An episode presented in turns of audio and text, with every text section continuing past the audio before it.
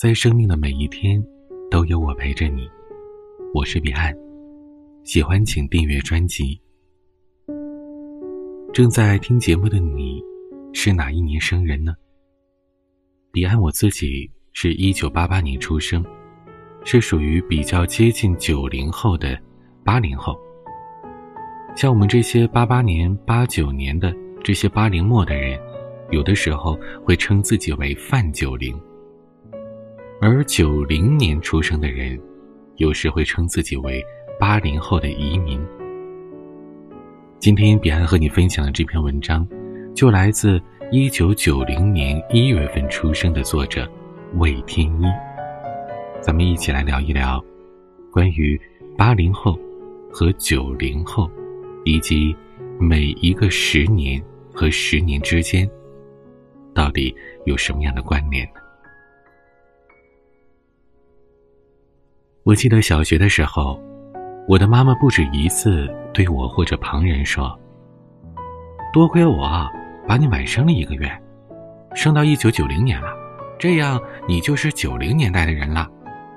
如果早生一个月啊，那你就是八零年代的人了。”我那时候还小，没有对这句话有过多的推敲，可日后想起来，总觉得这是一个病句。如果生于一九九零年一月是晚生了一个月，生在一九八九年十二月是早生了一个月，那么究竟在几月份出生才是不早不晚的刚刚好呢？也许一年的十二月和次年的一月之间，还夹杂了一个不为人知的十三月吧？那我应该生在是那个月份才对吧？那个时候。还没有“九零后”这个词，因为连八零后的概念都还没有提出来。然而在那个时候啊，以年代来划分人的萌芽就已经明显了。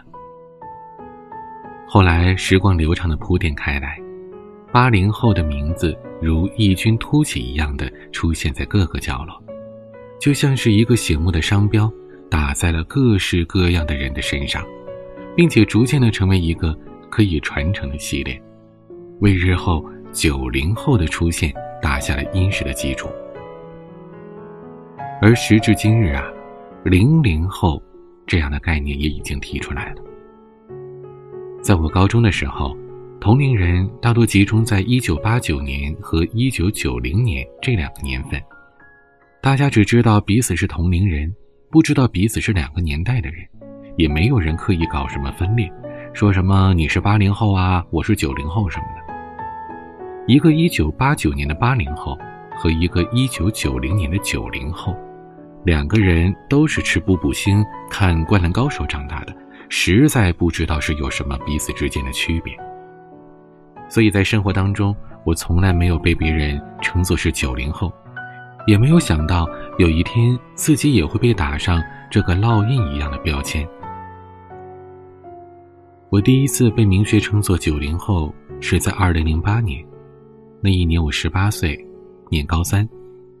在二零零八年三月中旬的时候，《萌芽》杂志的官网上挂出了四月杂志的预告，在长篇连载栏目里写着“九零后魏天一全新登场”。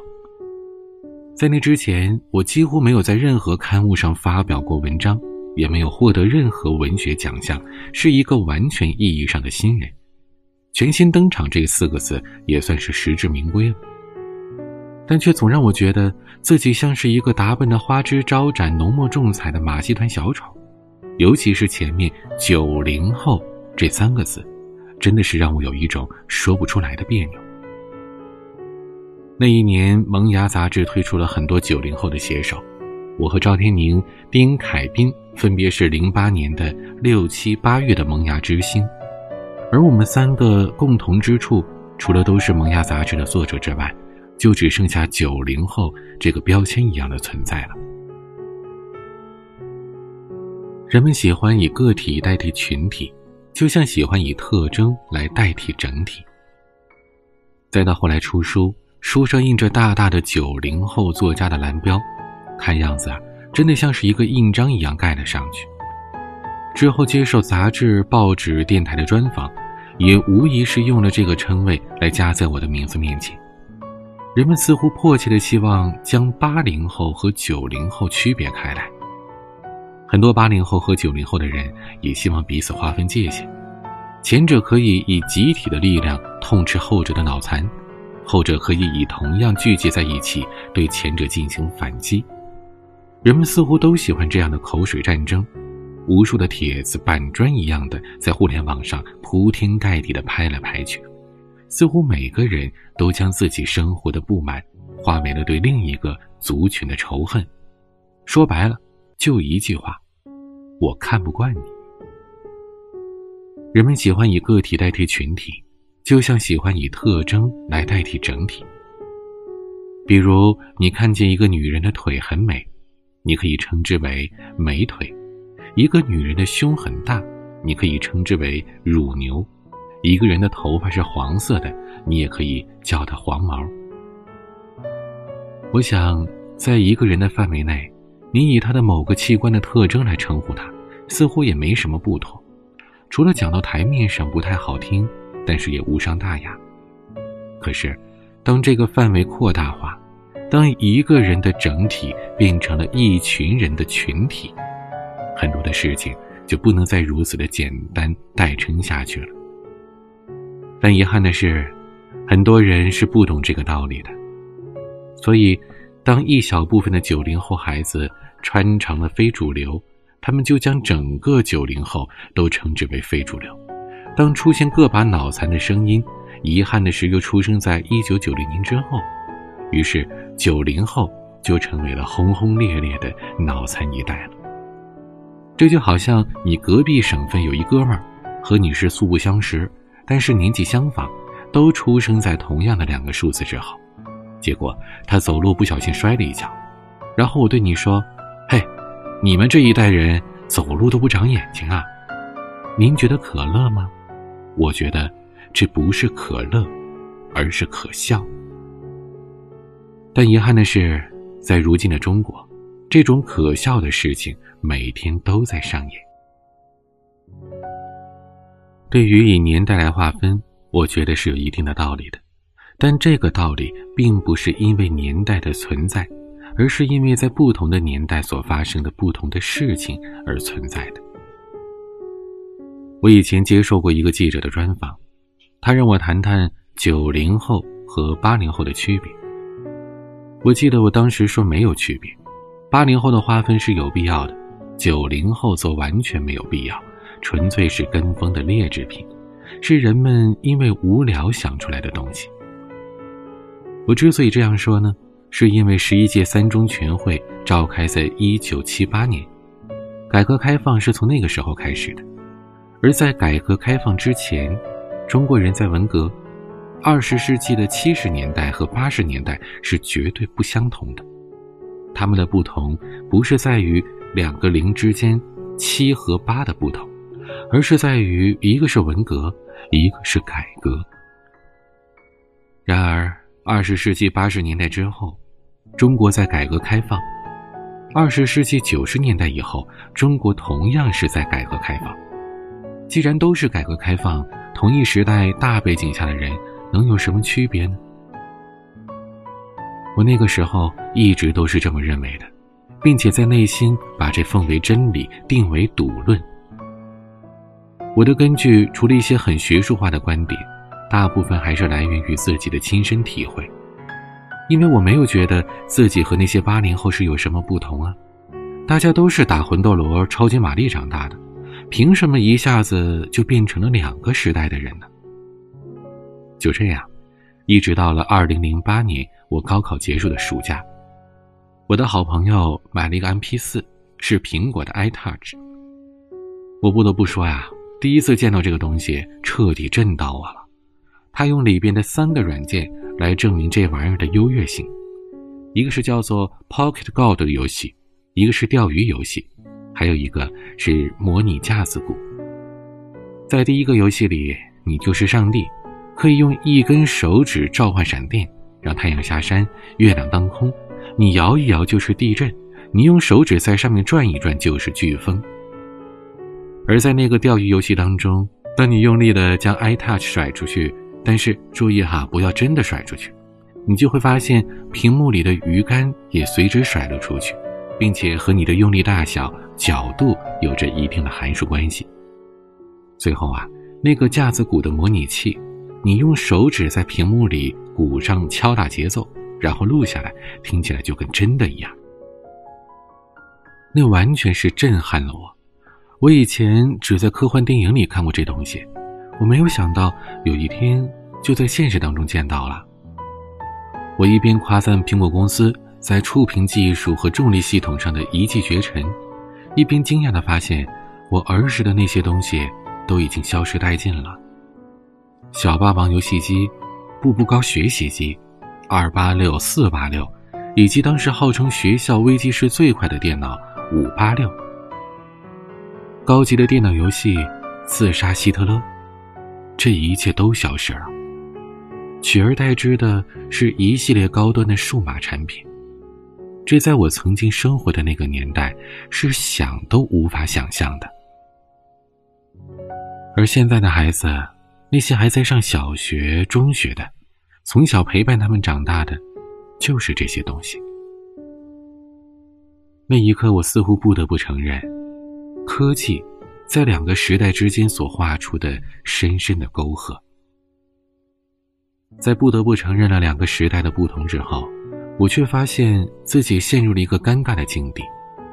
人是群居动物，他们希望找到和自己相同的人，扎堆抱团儿你玩小霸王，我也玩小霸王，那咱们就有的聊。如果我玩小霸王，你玩苹果，那怎么聊什么呀？我想，有着跟我同样感觉的人应该是不在少数的，所以网上出现过这样一个帖子：八零后、九零初的人是最不讨好的人。这个帖子的核心其实很简单，两边都不靠，所以两边都不讨好。你说我一九八九年是八零后，那我跟二十世纪九十年代初的人有什么区别呢？你说我一九九零年的人是八零后，可问题我是一九九零年出生的呀。但是，不得不说，人呐，是最会变通的动物了。古代的皇帝被俘了，说是外出狩猎；现代的导演潜规则可以说是关心女演员。所以，八零九零后这事儿似乎也难不倒大家。于是。二十世纪八十年代的人称自己为“范九零”，而二十世纪九十年代的我，则称自己是“八零后”的移民。这个移民不是去国外的移民，而是遗留下来的民众的意思。在这之后啊，我又长大了两岁，二十了。我是九零后里最早达到二十岁的人，而这也标志着。最小的九零后都集体二十岁了，李宁也挂出了新的标语：“做不一样的九零后。”九零后的名字比以前更频繁的出现了。我们渴望属于我们的时代永远不要过去，我们渴望永远长不大，永远做小孩。前段时间在网上看到了一个帖子，叫“零零后的生日”，作为八零后表示压力很大。我点进去看了一下，一桌的小朋友围着摆着蛋糕的桌子，每个人的腿上都是一台笔记本电脑。在底下的投票当中，有一个选项是很有意思的。九零后也表示压力很大，我毫不犹豫地点了一下投票的按钮。这个时候啊，我似乎看见了八零后和九零后神奇的团结在了一起，就像二战时的反法西斯。资本主义的美国和社会主义的苏联可以团结在一起那样，我们都想回到过去，我们都在怀念，我们渴望属于我们的时代永远不要过去。所以，我们渴望那些曾经属于我们的岁月亘古不变的存在着。然而，这当然是不可能的。如果现在的孩子也是在玩小霸王、打魂斗罗，那当他看见你的时候，他会拉着袖子问你：“魂斗罗是怎么挑三十条命？”你就可以告诉他上上下下左左右右 B A B A。如果那样，还会有这么多的时代的划分吗？也许，从表面上，这一切都只是科技的发展带来的时代的不同。可在实际上，也许我们仅仅只是不够大度，或者嫉妒，或者我们只是不愿意放手内心里的那份已经消失的温暖。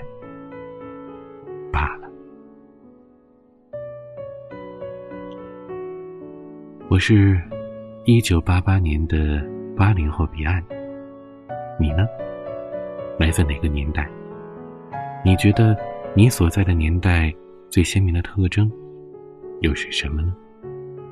欢迎在节目下方的评论区留言，说说你的故事吧。欢迎你订阅专辑，每晚更新节目，你都可以第一时间听到。也欢迎你关注我的微博和抖音。我会在上面分享更多的节目、视频以及我的生活所思所想。就聊到这儿吧。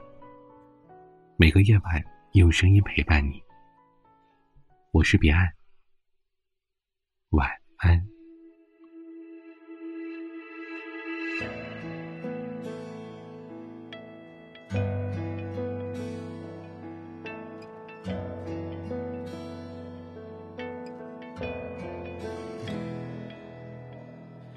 你说的美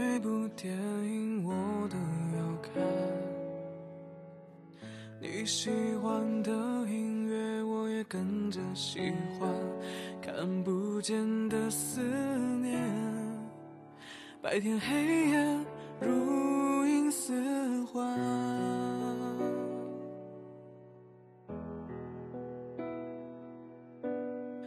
你说的未来。他住在远方，谁都不该停止对他的向往。你笑说时间太赶，而我们走得太慢。只是我还在等你。